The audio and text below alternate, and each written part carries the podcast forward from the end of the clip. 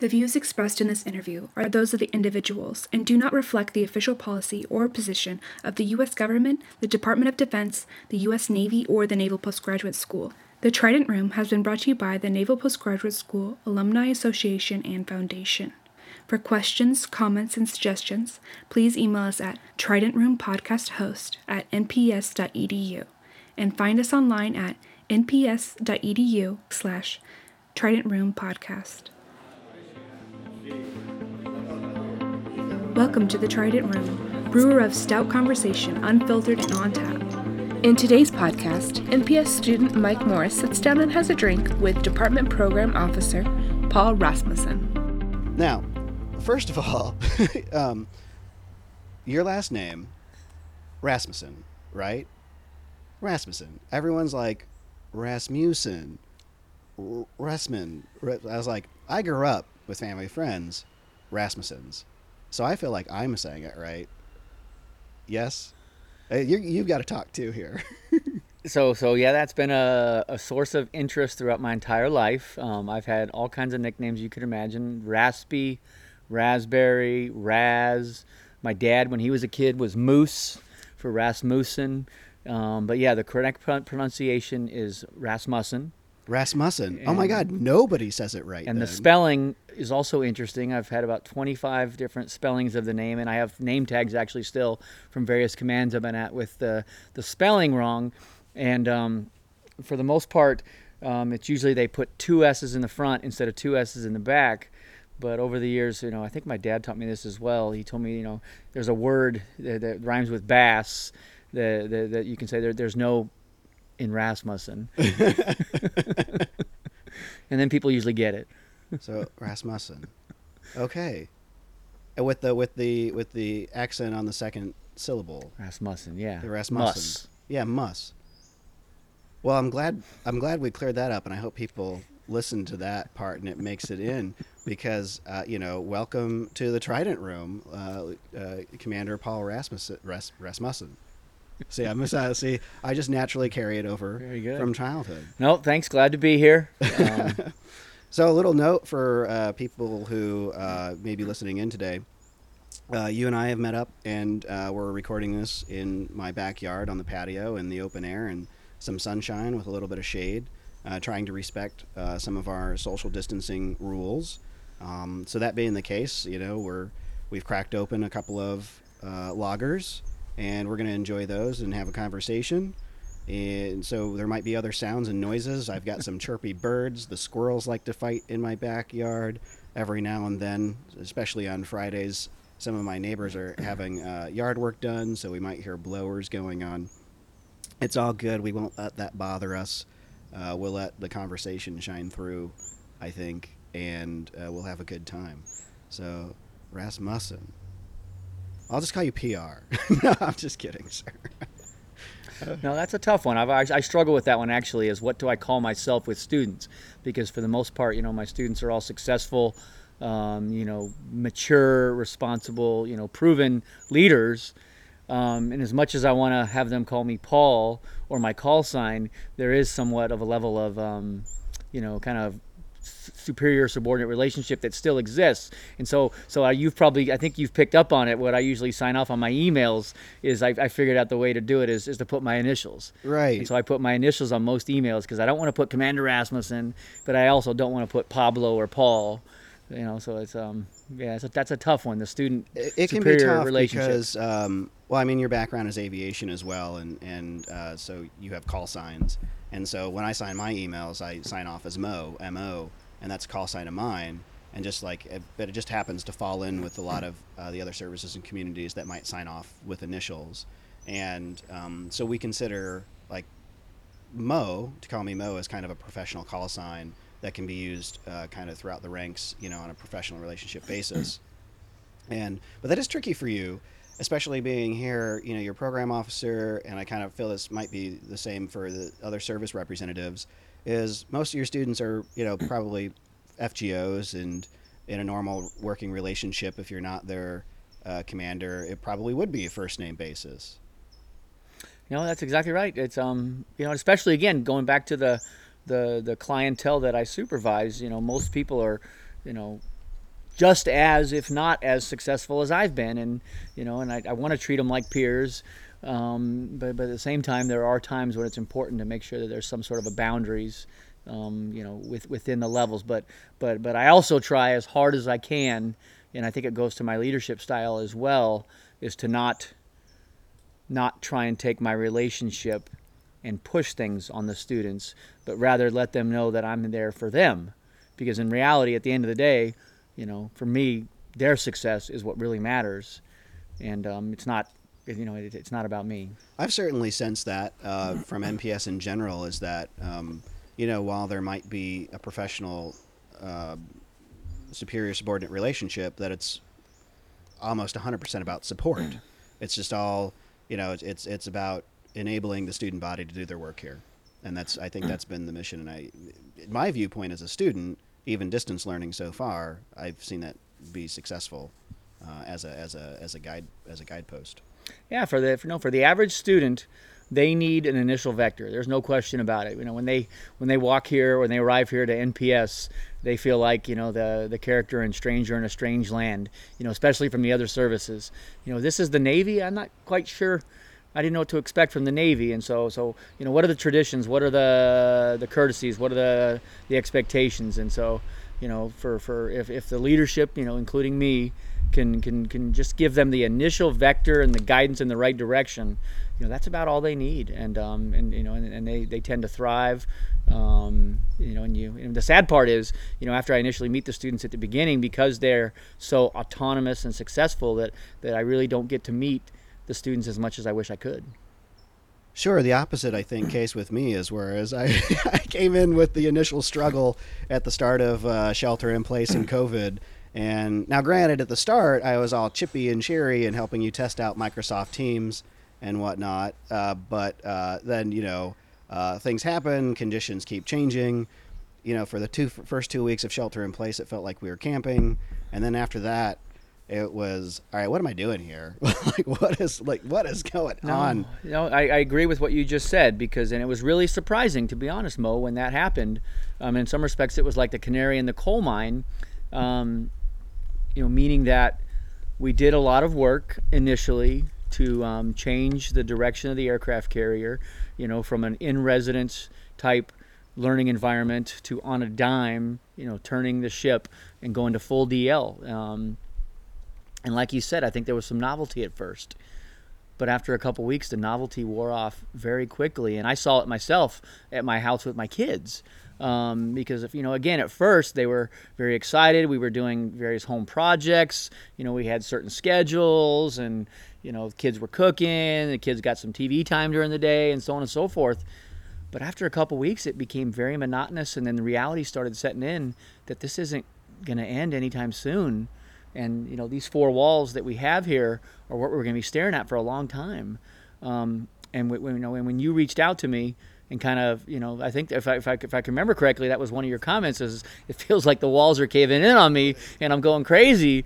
Um, you know, can I just get out of this place and, you know, get some sort of, give me some hope. i need something some sort of human interaction beyond these four walls that's exactly right and so but it opened my eyes that you know there's probably other people out there who are who are struggling in the same way and so you know at, the exact same time you were reaching out like i was noticing it in my kids and i started kind of reshifting my focus on and my expectations as far as you know what is what is the new right? And for you know for my kids you know that meant you know kind of you know letting them sleep in maybe a little more letting them stay up maybe a little later and having extra privileges just so that would motivate them to do the you know the regular stuff during the day. And and, and with students you know I mean, you know, I'd, I'd love to talk about, you know, various initiatives that, that you've helped me with and that other students have helped me kind of create to be able to, to connect with other human beings. Well, you can see part of what I've done is I've kind of initiated desert rules for me, um, which is dress flamboyantly as possible at all given times, uh, shave every three days or so, and uh, you know have a beer when I can, or you know pour myself a bourbon, what have you. Uh, just something to keep the sanity uh, and because I feel, you know, a little bit of isolation away from the rest of the world, maybe kind of like a deployment. And so when I started treating it a little bit more like that and sort of using my deployment routine, if you will, uh, some of those things that I would do on deployment have helped me um, kind of bring my mental state back around to like, okay, this can be a norm that is survivable for quite some time if I if I treat it like that. No, yeah, I think I think I've used those similar words. Um, that, you know, you know, you know, you go on a six month deployment and um, you have various expectations. You know it's going to be, you know, you know, you know it's going to be a long haul. You know, you start establishing routines, but but you know that same mentality though. You know, like what was his name, um, Alan Alda on Mash. You know, you got to find out ways at the same time to again bring back that humanity and, and, and keep those connections up and, and remind each other that at the end of the day, you know, we, we still all need some sort of connection and we need some hope and we need some, you know, laughter in our lives, right? Um, Hawkeye, that was his name, Hawkeye. Right. Yeah. Um, so what are some of the what are uh, I, I know we've just like jumped straight into your time here at NPS, but what are some of those uh, initiatives that you you've seen students come up with uh, to reconnect a little bit? Um, so it's really kind of just getting started um, because you know the, the sad part about the current situation we're in um, is that you know especially back in April of 2020 we didn't really know what was gonna you know hurt us right Right. For the first time, I think uh, the assumption was no, you can't instead That's of right. yes, you can. That's right. And I remember somebody telling me, "Well, Paul, you better make sure you wear gloves when you go to the gas station because if you touch that, you know, that nozzle that somebody else just touched, you might get sick and die." And it's like, That's right. I, I when I fill up my gas tank, I'm going like, I might die. What am I going to do? What is this? and so I think we've gotten over that, which is good. Um, but but you know, but but it took a little while, and having some conversations with the dean of students, with the base CO, and with, with other people out there, you know, let's stop talking about what we can't do and let's find you know things that we can do. Um, and so some of those initiatives that again came directly out of conversation with students um, were, were a have conversations you know and so so in the you know in my department we started having you know not every week but kind of every other week just having an open sessions on online and invite students who are free who want to come and talk. And i think you know most of the sessions i got probably 25% of the students or so. Not everybody but but you know they you know you let you let somebody talk and and it's amazing what you hear because you know so many times the you know leaders you know in general get credit for for for for making things happen. But I tell you what, um, you know, behind every leader is a good idea, and um, you know that idea, you know, I'd say nine times out of ten doesn't come from the leader itself. It's just you know from from talking to his people. And one of the examples was I had a student who said he had three kids at home, and he was getting ready to talk, take comprehensive exams, and he was very scared, you know, that he was going to spend a you know a year here at NPS only to fail his comprehensive exams because he had his kids bugging him while he was taking the test. So we talked about it, and we we, we, we started um, asking some questions. And next thing you know, we, we, we turned our empty classrooms, you know, in the on campus, and we turned them into study spaces. You know, individual study spaces that a student could check out, um, come to the campus, you know, clean the space up, um, and then have a, a quiet space where he could have un- he or she could have uninterrupted time to, to, to, to get through you know through the day and then that proved um, an amazing success that initial effort I think we had nine students take their comprehensive exams in classrooms um, over a six day period and, and, and the good news was every single one of them passed whereas you Wow. know, that may or may not have happened um, in another world. Um, and then since then you know we took that good idea and we've completely expanded it to, to now doing it every day throughout the quarter. Students can sign up and just you know kind of get to a, a quiet you know place. And, and again back to our story with you mo what surprised me the most is it's not just the people who have kids at home who are using it. It's a lot of our single students who just need something different than their house um, and they've, they've found that when they do that it's been a game changer Part of my compartmentalization is that work is at work and home is at home a lot of times, and that's.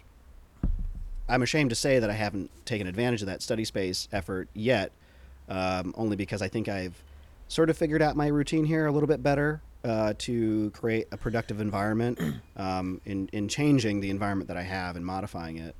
Uh, is that uh, study space effort op- like it's being run through NSA, if I'm not mistaken? Is it open to other students in other schools as well? So, as we speak, we are trying to. Um, so it's not just NSA. What what I was able to do was to you know use a little bit of creative thinking, um, you know, and maybe you can call it innovation. I don't know. but, but you know, what gave me the idea was there was calls for for for students who wanted to or needed to use the laboratories on campus, and they created policies for how students can work on laboratories and do research. And I'm like, well, if students can go into laboratories on campus and do research, why can't they go into empty classrooms? And so the, the, title of the initiative is kind of treating classrooms as laboratories. And so, um, so it wasn't necessarily a, you know an NSA effort, but the classrooms as laboratories has been expanded to other departments, and I, I would I would expect probably by the end of this quarter, every single um, department on campus will be using their classrooms to let students study in. Okay, and and and each department will probably be managing it in their own. They, form you and know, each department manages it, and um, sadly, there's a lieutenant who works for the dean of students who has to track every single person who goes into every single room. But um, you know, he's a highly intelligent, high-speed lieutenant in the Navy who can who can do anything, and um, I think he's got a good handle on the process. Good. we need people like that. I was a little concerned with. I I was I, uh, the uh, lieutenant who is helping you now. Um, while sh- uh, she's still here, um, she's also a TA for a professor in a couple of classes.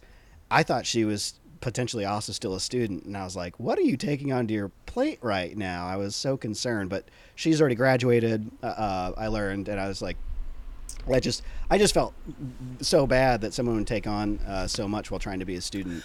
Well, but, but at the same time, um, I've seen students like that. There's been some students who've graduated who I, re, I, you know, when they graduated, I'm like, you were a student, you were doing so much other stuff that I don't know how you found time to study. And Jessica, you know, Kawamura, who you're talking about, she's one of those, those, you know, those, those professional, capable, um, you know, high performing officers that you give, you, you, you give them a tasking and there's no limit to what they can do. You might relate to this then. Uh, I'm one of those people that the more you put on my plate, I think the better I manage all of those taskings because it forces me to organize. If I'm left, unfortunately, in this environment, if I'm left at my own free will, I often don't manage my own schedule very well. I feel like I need a secretary often. But if I have so much that it feels overwhelming, I go, ooh, I need to organize my days. And I have so much going on. I want to make sure I get it done. And then I'll get everything done because I actually manage myself instead of asking somebody else to do it. Yeah, no, and I think that's where the classrooms come in. Is it it allows people to kind of compartmentalize, and um, you know, and you're at work, you need to get work done. Where it's just it's and this is something we're gonna have to face as a society, frankly, because you know teleworking is here to stay. There's no that's not we're never going back, and um, you know how do you manage your workload with your home life and, and do a balance? And I think there's going to be some people who are going to be better than that at others. What would you have done if you didn't join the Navy? Whew.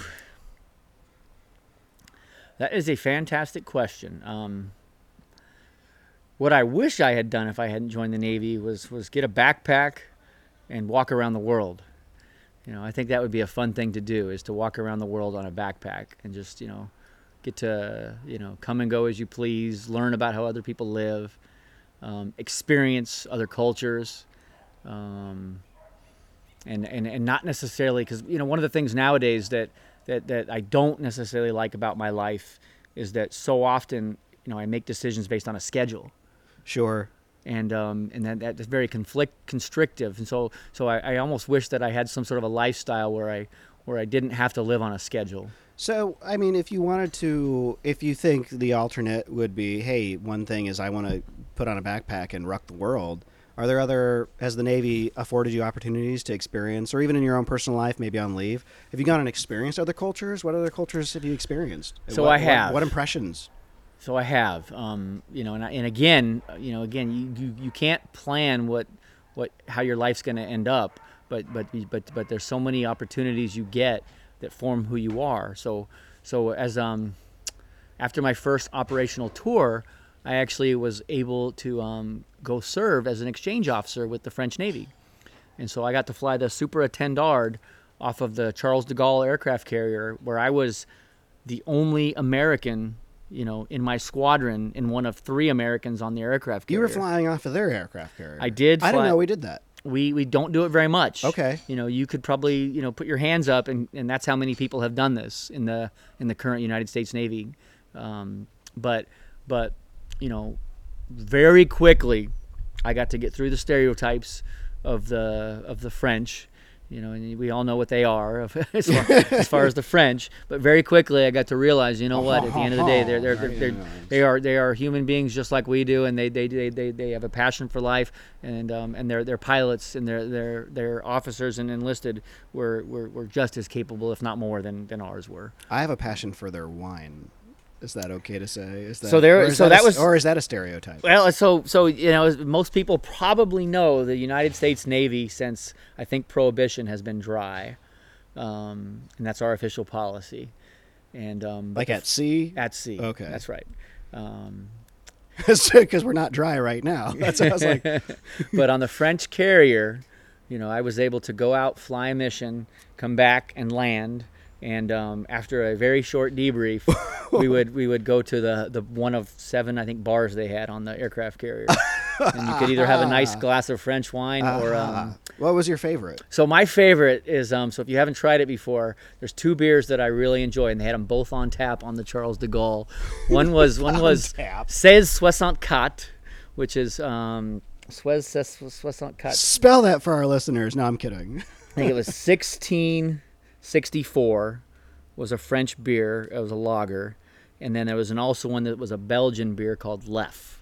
That back when I was drinking it in, in 2002 and three, it was very not very well known. But I think Anheuser Busch got bought out by the company that makes Leffe, and so now you can find it pretty much any liquor store. Okay. And no, no, I do not have any financial representation in either of those beers, but Seize Soixante Quatre and, and Leffe are, are two fantastic beverages. Wow. Okay. So I'm gonna uh, kind of shift gears here with you just a little bit. What are what are your passions? What what has brought you to this point?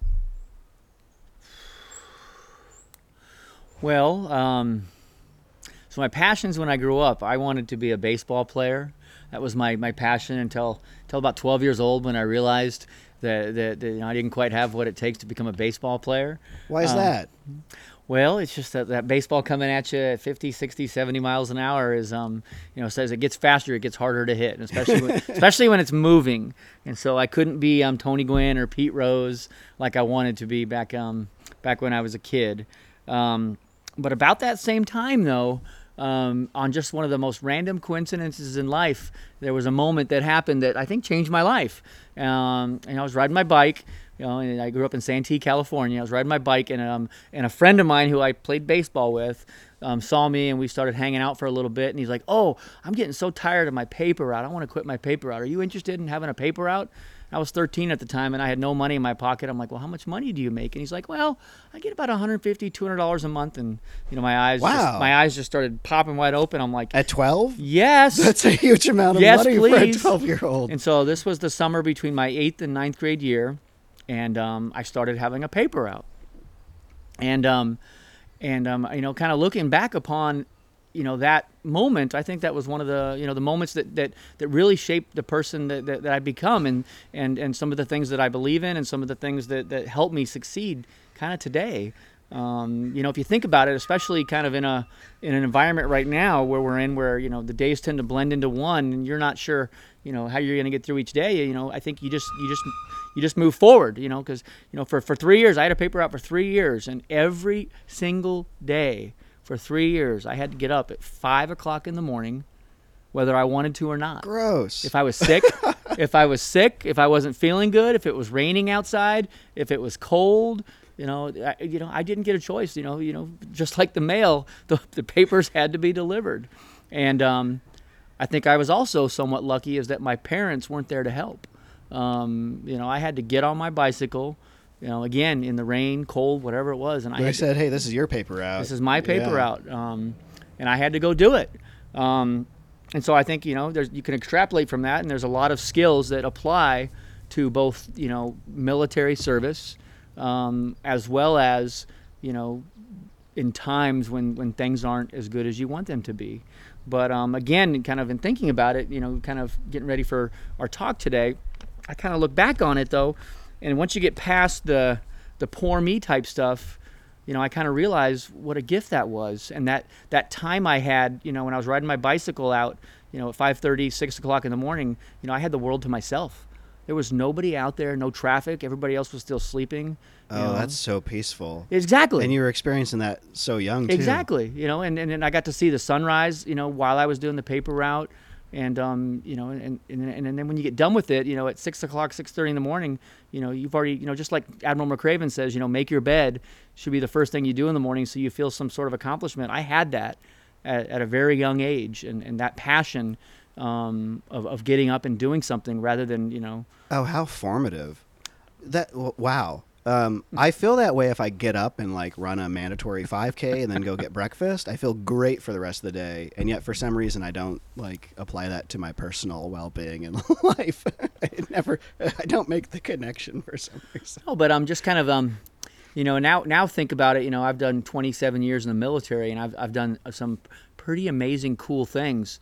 Some of the stuff that I remember the most actually were some flights I had in, in various places throughout the world where I just looked around and, and, and, and got to see some, some, some of the most, you know, whether it's a sunrise from 30,000 feet or a sunset from 30,000 feet. And it kind of was those same types of feeling of, of just being able to, you know, enjoy the moment and, and enjoy the surrounding, surroundings out there.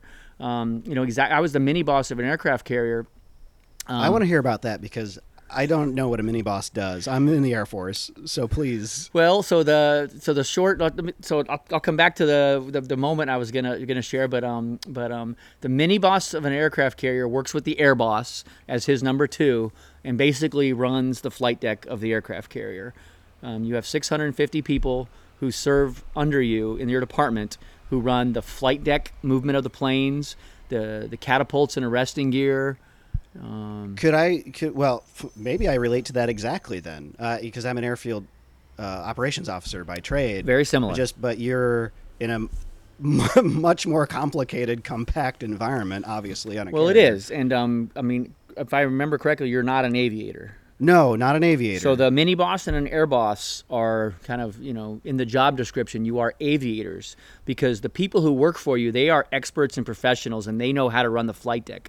Where you really come in the most is in your interactions with the air crew. And we would have, an, have often a supervisor of flying, a, you know, a SOF in the Air Force who would be doing that and may often be located with the air traffic controllers, for example, in the tower, monitoring the flying mission in support of the operation of the airfield. So yeah. I, I, would relate it to that in, in my head. No, that's exactly yeah. right. You um, you know, they had us up there for you know when things didn't go right. You know, when things go when things go right, I mean, it just happens like clockwork, and it's like a ballet. You just get to sit there. That's right. But when things don't go right, you know, you need to kind of put yourself in the shoes of the person flying the plane who's having a problem, and try and understand, you know, what they're dealing with, and then translate that to the captain of the ship, translate it to the people on the flight deck to be able to help them come down. Then that's exactly what I'm thinking of. Yes. So I'm I'm I'm not that, but I work with people who do that. Okay, in the Air Force. Okay, great.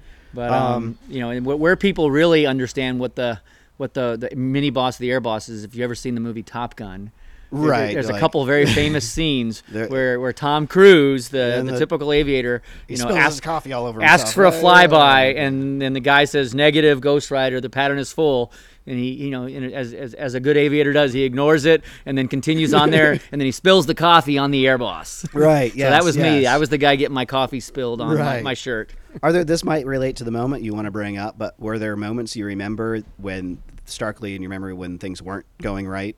That you were under all that pressure? Oh, no question about it. Um, there's many stories about that. No question about it. Um, you know, if, so so when I used to fly airplanes, um, I'd say I had a malfunction or a you know probably about once every ten flights, okay. and I had a no kidding emergency probably every you know 30, 40 flights or so. Um, that was on average for any aviator. But when you're working in the tower of an aircraft carrier, pretty much once an hour you're dealing with something. But there were a couple that were um, more memorable than others. There was a poor kid one night who just couldn't figure out how to get his plane on board the flight deck. And um, you know we you know fortunately one of the one of my jobs as well as the as the mini boss air boss was to make sure that we had gas airborne so that if a pilot was having trouble you know we can get him more gas.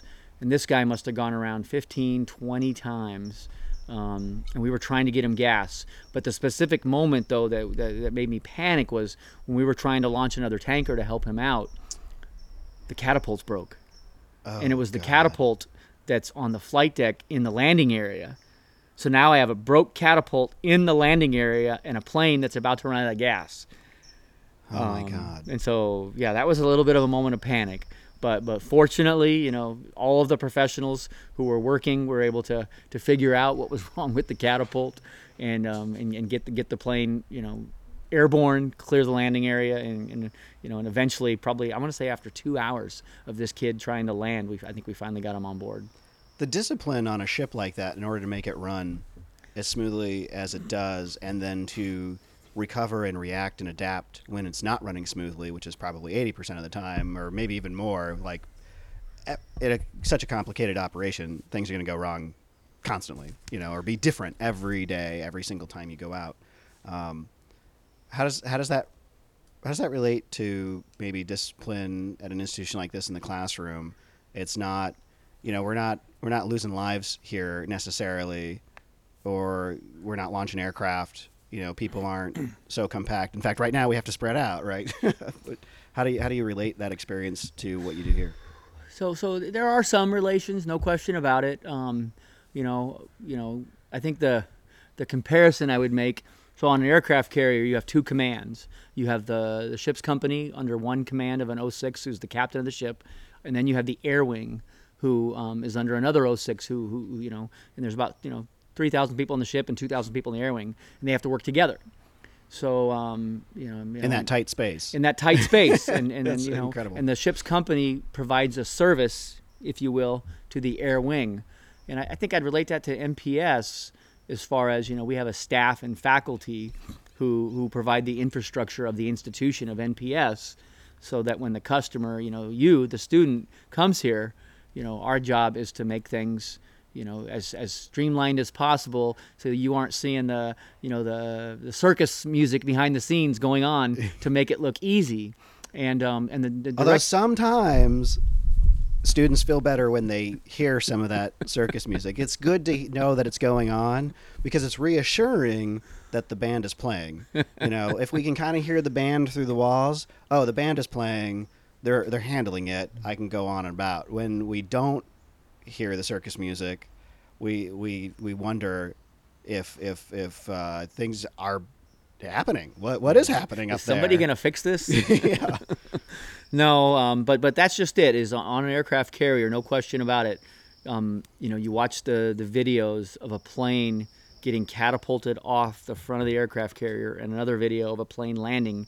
And you know, and we've gotten to the point where we, we've made it look easy, but but no kidding. Um, it's it's it's kind of cliche, but it takes two thousand people doing exactly you know, not kind of what they're supposed to do, but the 2,000 people doing exactly what they're supposed to do so that the shooter can push that button to launch the aircraft. It's Yeah. probably one of the most dangerous places to work in the Navy. Yeah, I'd say, but but but you know, for you know, to, to a credit to the to the Navy and other services who do similar stuff, you know, we have the proper protocols in place so that you know, for the most part, you know, people don't get hurt. That's that's the good news. It happens sometimes, but at NPS, you know, the, I, I, I would I would I would argue that very similarly there are you know, so we just launched a new quarter, right, and we got I don't know how we did it, but we got roughly 520 new students here, and said goodbye to about 450 other ones. And um, for the I don't know most how you did it either. I don't know how we did it, but we did it, and and it's the same thing. It's there's you know there's you know whatever a thousand people at NPS who are each doing individual jobs, who collectively together, you know, make it so that you as the student can you know sit in the classroom on day one, ready to learn and focus you know on your education. It's astounding. I'm astounded. I really am. Yeah, I'm not being facetious. You know, the registrar, admissions, student services, the ed techs, the academic associates, um, you know, the the personnel offices, the your analysis coordinators, and oh yeah, all of our favorite our favorite parts. What advice might you give to your 23 year old self? And you could consider that some of the students we have here today are fresh out of college experiences, ensigns, lieutenants, uh, you know, Air Force lieutenants, if you will. Um, what what advice would you give to that 23 year old? Well, the first thing that jumps out is is is, is um, open your ears, you know, before you open your mouth. and we've we've told a couple stories about that one already. Um, Where are you from? Sorry. So I, I grew up in Santee, California, Okay, which is a- a, suburb of San Diego. All right, so I was going to say like open your ears, like know, open your ears before your mouth. I think is some very good advice. Um, but but I think what we touched on before, I think I think would be more um, more appropriate as as better advice to to somebody young, and that's um you know don't be afraid to to say yes, and and and and get out of your comfort zone, um, because just because you're afraid of the unknown, um, because you know the unknown is is what makes you, and that's what that's where you get to test yourself, and that's what you get to see what you're made of, and in the end of it, it's actually amazing what you can accomplish and, and what you what you get to be you know be able to do. Um, you know, I could have you know instead of being you know an exchange officer of the French Navy, you know I could have been very comfortable and been a been an I flew F-18, so I could have been an F-18 instructor, and I knew exactly what that tour would have been like, and, and how it worked, and, and frankly, it might have been better for my career. Um, but by, but by by trying something different and getting out of my comfort zone, you know, I, I think it's made me the person I am today. And I, and, and there's, I can tell you 20 other stories. don't regret that, do where, where I, where I Can't. tried something different, and um, and said yes instead of saying no, and I, I'd say that it's made all the difference. PR. Thank you. Let's crack another, huh? No. All right. All right. It is only 10 a.m. no, come on. Oh my gosh. Well, as we're sitting back down with you and cracked open another beer that we're now one third into, um, you had a story you wanted to tell about being mini boss. Why don't you tell us about that? Well, yeah. So, um, you know, being the mini boss of of an aircraft carrier, you know, my position is up on the tenth tenth floor above the flight deck, and it's it's got a pretty pretty fantastic view for obvious reasons. Um, and um, you know, kind of similar to some of the the views I remember as a kid. I remember, you know, one particular day, kind of on the fourth month of a seven month cruise, when um, you know everybody was feeling very comfortable everything was working very you know everybody was working together very smoothly and um, you know there was um, the, the the aircraft carrier captain would always set the carrier up at the sunset so that he could see the sunset and you know that was good for me because i got the same view he got just one floor above him What power? I'm sorry, but like, like, the the world is yours when you get to do that, right? Yeah, there, there is something to that um, of out, out, out in um, you know kind of unregulated waters, and um, so anyway, that night um, I was just remember it was very calm. Luckily, everything was going very well, and um, you know we had a, a little iPod in the in the tower, and we put on Pink Floyd, um, The Wall, and we were listening to The Wall in between cycles of, of landings and recoverings, and we had about a half hour, forty minutes, and I just remember sitting there, just kind of staring out into the water, and it was a perfectly clear night. Um, you know, the sun was, like I said, right there out in front of me, and um, you know, and it it just was one of the most beautiful, serene um, settings I've ever I've, I've ever remembered. what a wonderfully peaceful moment that must have just filled you up and uh, and as you as you said you were listening to the wall oh man No, it was good. It was it was good. I got to you know all the stresses you know were were, were, were able to be put aside for a little bit and just got to appreciate where I was at. And, and again, in the in the words of of, of, of Roger Waters, I, I I got to be comfortably numb. Oh gosh. Well and that sunset moment really brings you back to your childhood moments of seeing the sun rise as a paper boy. But what'd you do after your paper boy? You went you were in navy rotc in college That's right. So I was Naval ROTC in college, um, and the Navy was gracious enough to, to pay for my tuition, but they didn't give me any spending money. And you know, man, ah you needed to fill those pockets I did, I So you're did. making that The- 3.0 the beer the beer bottles weren't weren't being filled, you know, with my good looks. um, so I was very fortunate. Um, to this day, I, I, I always like to tell people that I've had three jobs. You know, I've been in the Navy for 27 years. I was a paperboy for three years, and in, in between those two, I worked at a restaurant called the Sizzler for for I The think seven seven years. That doesn't even sound like a real restaurant name. I think you're making this up. That is totally out of a movie. But they serve salads, right? The Sizzler. The I getting that Sizzler's right? the Sizzler's motto was steak, seafood, salad, Sizzler. Oh my god! And um, no, it was you knocked was the microphone or the headphones off of my head with that one. No, it was great. Um, and um, you know, upon reflection, kind of looking back on my time at the Sizzler, I think it really, you know, it wasn't planned, but it was very fortunate that I had that time there um, because it was there that I learned that, that, you know, if I want to do well, I need to make sure the people around me are, are happy and satisfied and I'm meeting their needs. You know, and if somebody was to ask me, you know, how I lead as a military officer, I, I would, I, I, you know, I strongly proclaim that I, that I, that I, that I unconsciously, you know, kind of use the servant leadership style. You know, I never Just from said- your experience. well, I think that's what I think that's what I was formed to be, and I didn't even realize it. Um, you know, and it wasn't on purpose, right? You know, it was just I learned very quickly that you know when I said no to a task that was given to me, you know, because bu- I was a busboy first and a dishwasher, you know, and I had to do the you know the jobs that nobody else wanted to do. You know, when a drink was spilled, you know, when um, when a customer needed extra napkins, or or when you know a little kid unfortunately missed a toilet in the bathroom, guess who got called to clean it up? of course. and um, you know, and the, and the more I said yes, you know, I started realizing very quickly the more that the waiters and waitresses that I was helping tipped me at the end of the night. Okay, so And their tips would kind of partially flow in, That's into right. your pocket as well. And, Remember that when you're out eating, ladies and gentlemen, that your servers are also taking care of their bussers. um, uh, you, well, I But I think that translates though, right, into um, you know the qualities of a good, you know, whether it's a whether it's a soldier, sailor, airman, or officer, you know, for those of us that when asked to do something and say no, you quickly build up a reputation of somebody that you know maybe doesn't like to take on extra duties. Well, I wanted to ask you a little bit about what servant leadership means to you, but then you bring up a salient point of instead of saying no where you have room to, say yes. That's right. Um, you know, because by saying yes, you, you really never know what you're going to get. Um, you know, there's so many opportunities that you get by saying yes.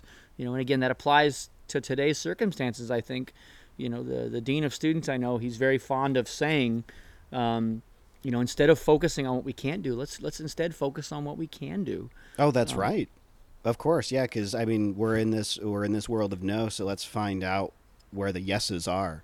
That's sure, and I, I think that applies to you know your regular life as well. Even like you know, if you say no to your friends all the time, you're gonna have less friends. But if you say yes where you can, and you spend time with people in your life, and that can apply to your job as well. And when you apply, you know, your abilities and passions and capabilities to friendships or job or anything and your passion and you bring that to it, yes, gets easier over time too, I think.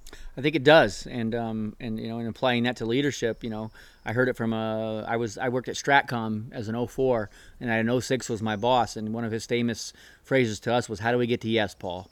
Let's find a way to get to yes." You know, you know, that may not be you know the the exact answer to the original question, but you know, through leadership and through you know communication, um, you know, it, it, it, there's so many possibilities out there, and um, yeah, I'll never forget that. So many of those uh, formative experiences you had when you were young and as a teenager and then, you know, in college as well, um, have those helped you cope with the current environment? Well, I think they have. Um, so after I was a busboy, um, fortunately, when I got into college and turned 18, I got to be a server, and um, and to to be a server um, at a restaurant, I think you have to be able to recognize what the customer is looking for in their experience, and that's different for for all people. Um, and you have to be able to put yourself in their shoes and kind of try and understand that. And I think that you know, I think that experience taught me empathy. I was just going to say, you've just defined empathy and emotional intelligence. I, I, I think so. Um, um, and you know, kind of, and so today, I mean, again, what we like we talked about earlier is I, I really don't know what everybody else is going through, but you know, if I can consciously take a step back and try and ask myself or ask somebody I'm dealing with, you know, what's what, what, what's what's your life like? What what are you dealing with? I think that you know starts to communication and starts to trying to find a way to get to yes for whatever the issue may be. I think it's important too that to recognize that empathy and emotional intelligence is a skill that can be practiced, just like your regular intelligence academically. If you don't practice it, it kind of goes to waste. You know, I, I find that with my Russian language skills. Don't tell my DLI teachers, please. But if you practice that over time and you continue to put that into work, you just you, you kind of have to hone those skills. You can't. It's not a one time thing, and you're good at it forever. No, no. And some of us are luckier than others. Some of us, our parents in our in our childhood, were taught that in our households, but you know, and others that maybe they aren't. But but I really think that you know my time working at the Sizzler, I really learned empathy, emotional intelligence, and it helped me. But um, but a, a story I'd love to tell you though, I'll, I'll never forget this. And um, you know, this is kind of one of the you know my life's lessons that, that, that I've come come come to realize how important it is. It happened to me actually when I was 40 years old. Um, You're was- you're over forty. I, I'm, I'm just barely over 40 oh right now. goodness. Just barely over 40. But but 10 years ago, you know, do the math. 10 years ago, I was a baseball coach um, in Rhode Island of my son's little league team, and it was a bunch of eight and nine year olds. And one day, I'm sitting there on the bench, and I'm just kind of you know just listening to what the kids are saying, and um, they're starting to make fun of this one kid because there was this kid, you know, just who didn't have very good emotional intelligence and didn't didn't fit in very well, was kind of awkward, kind of acted out, and didn't react very well to others. And one of the kids said, "Man, what's that guy's problem? Why is he always, why is he always kind of, you know, why is he always making such a big deal of things?" And then I'll never forget it. What the what one of the other boys said, and it was a nine-year-old boy, mind you. And the other nine, the nine-year-old boy says, um, he says, "Well, my dad tells me that I should never judge other people because I don't know what happens inside their house." Nine.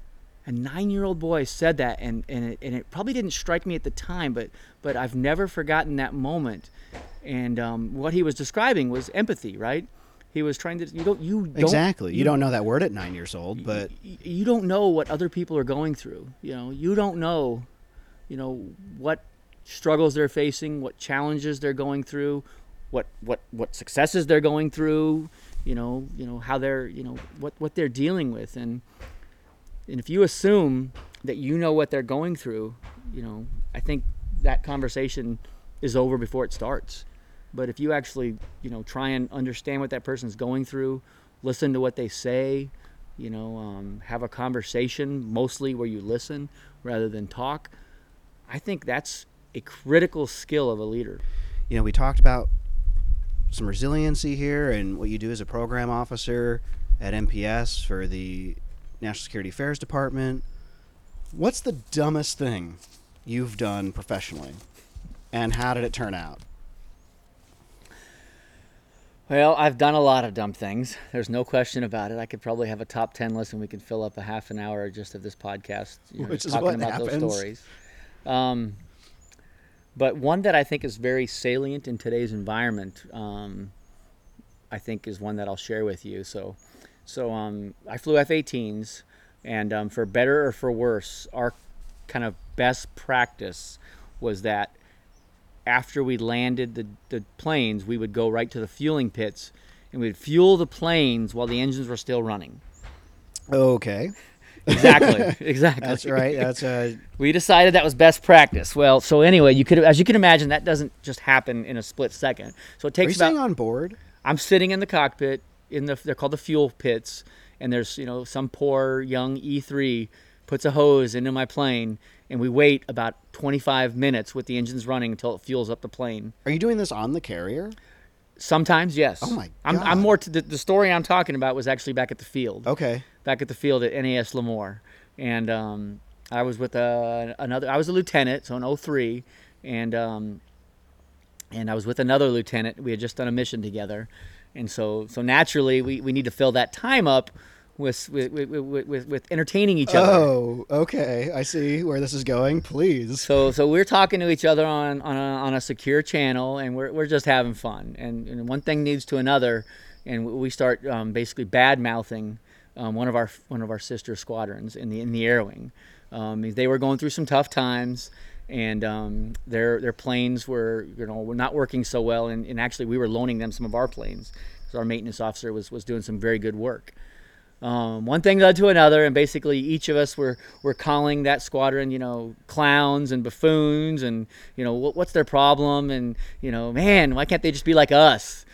And what we didn't know was one of their pilots flying one of our jets happened to stumble across our channel listened to our whole conversation and pushed the relay switch, relayed our whole oh. conversation Oh. to their ready room, and their whole squadron got to hear us basically bad mouthing them, including their commanding oh. officer. so next thing you know, after you know the 20, 30 minutes of sitting in the hot rounds were on you. well, so so you know we had to do the walk of shame over to their squadron spaces um, and stand at attention and, and and get a nice talking to from their commanding officer about um, about our words. Sure. And but I I think there's a lesson though to be had for listeners here. Um, you know, especially in today's environment, whether it's talking or I think more importantly, writing electronically. You know, I, th- I think you know, I don't want to say that you know we shouldn't express ourselves, but you just you need to make sure when you think something, and then you say something or you write something. You know, what is your mom going to think about it, right? Well, and always remember that your words are interpreted differently in writing. An emotion doesn't translate in an email. And usually the receiver translates it in the negative sense if there is a an emotional translation to be made. No, I think I think that's exactly right. Um, because I'm, I'm, if I remember right, that that commander, you know, who was the commander of that squadron, is now a two or three star admiral. So you know, obviously he wasn't a bad a bad commanding officer. So you're not getting promoted ever again. Hell. I'm, just, I'm just kidding. not because of that story. Yeah, that, that that story limited. No, no, just. But that was a that was a formative moment, I think, for me, where I made a mistake, but but I learned a valuable lesson. So you don't regret it. No, maybe you would. Looking back, maybe you wouldn't have uh, done what you did. It sounds like. I don't know. Oh, that's do, okay. what do they say? If you don't have something nice to say, you know, don't say it, right? Right. Yeah. So I mean, we can all learn. If you don't have something nice to tweet, don't tweet it. don't. Whoa, we might cut that. um, what? um, what? Uh, what can other professions learn from yours? I mean, I know you learned a lot from being a paperboy or a server, but what do you think a paperboy or a server could learn from you and what you do now? Is that too deep? Well, I haven't thought about that too much, but just a couple things jumping out at me. What I do now, I believe, um, I mean, what's my end product? I think my end product is to create people who think about what they do. You know, I, I don't, I don't know what our mission statement is off the top of my head, but, but I would say that the Naval Postgraduate School, especially in the National Security Affairs departments, is we create critical and strategic, you know, analysts. Um, I'm not sure if that would apply to a paperboy necessarily, but I think you know, Perhaps not. I think that you know, in general, I think it's very good to learn and to take some time to think because the more you learn and the more you think, you know, the better you sound when you speak and you write. Well, so maybe that paper boy, um, like you did when you were younger, can learn to reflect in the quiet and to take those moments that you get to think and to consider life, even as young as it might be at 12 years old, starting a paper route, uh, and, and and and learn to reflect on yourself and carry that forward through life. Maybe a paper boy could learn that from yeah, what you're talking no, about. I, I, I, I, I agree. Um, I agree, but but I also think though that so many times in life, you know, you think you have things figured out, and you're comfortable, um, but but if you have an attitude of not being able to, you know, admit you're wrong and that you don't know everything, that's when I think you know that moment comes that you realize that there's so much more out there. Whether it's whether it's actual knowledge, or whether it's actually somebody else's opinions, somebody else's viewpoints, somebody else's feelings. You know, you know, just so many times we think we, you know, we, fall into the, the, the, the we fall into the bad habit of thinking we know everything. Certainly. Thank you so much for being here. Thank you for taking the time out of your day and joining me on the Trident Room podcast. Um, unfortunately, today we didn't make it into the Trident Room proper, um, but uh, that's uh, going to be a possibility in the future. I hope we get to open up soon. The podcast will continue and will supplement, and we're going to be here to have these interesting conversations. Um, so, thank you again uh, for for being my guest today. and for having these beers with me and having this conversation. You've been extremely open, and I'm so appreciative of that. So thank you. Thanks for joining us in the Trident Room. This episode was recorded on July 10th, 2020. For more information about today's guests and topics, please visit the show notes. The Trident Room has been brought to you by the Naval Postgraduate School Alumni Association and Foundation. For questions, comments, and suggestions, please email us at tridentroompodcasthost at nps.edu and find us online at nps.edu slash Trident Room Podcast. In today's podcast, NPS student Joe Novak sits down and has a drink with oceanographer Mara Orescanin.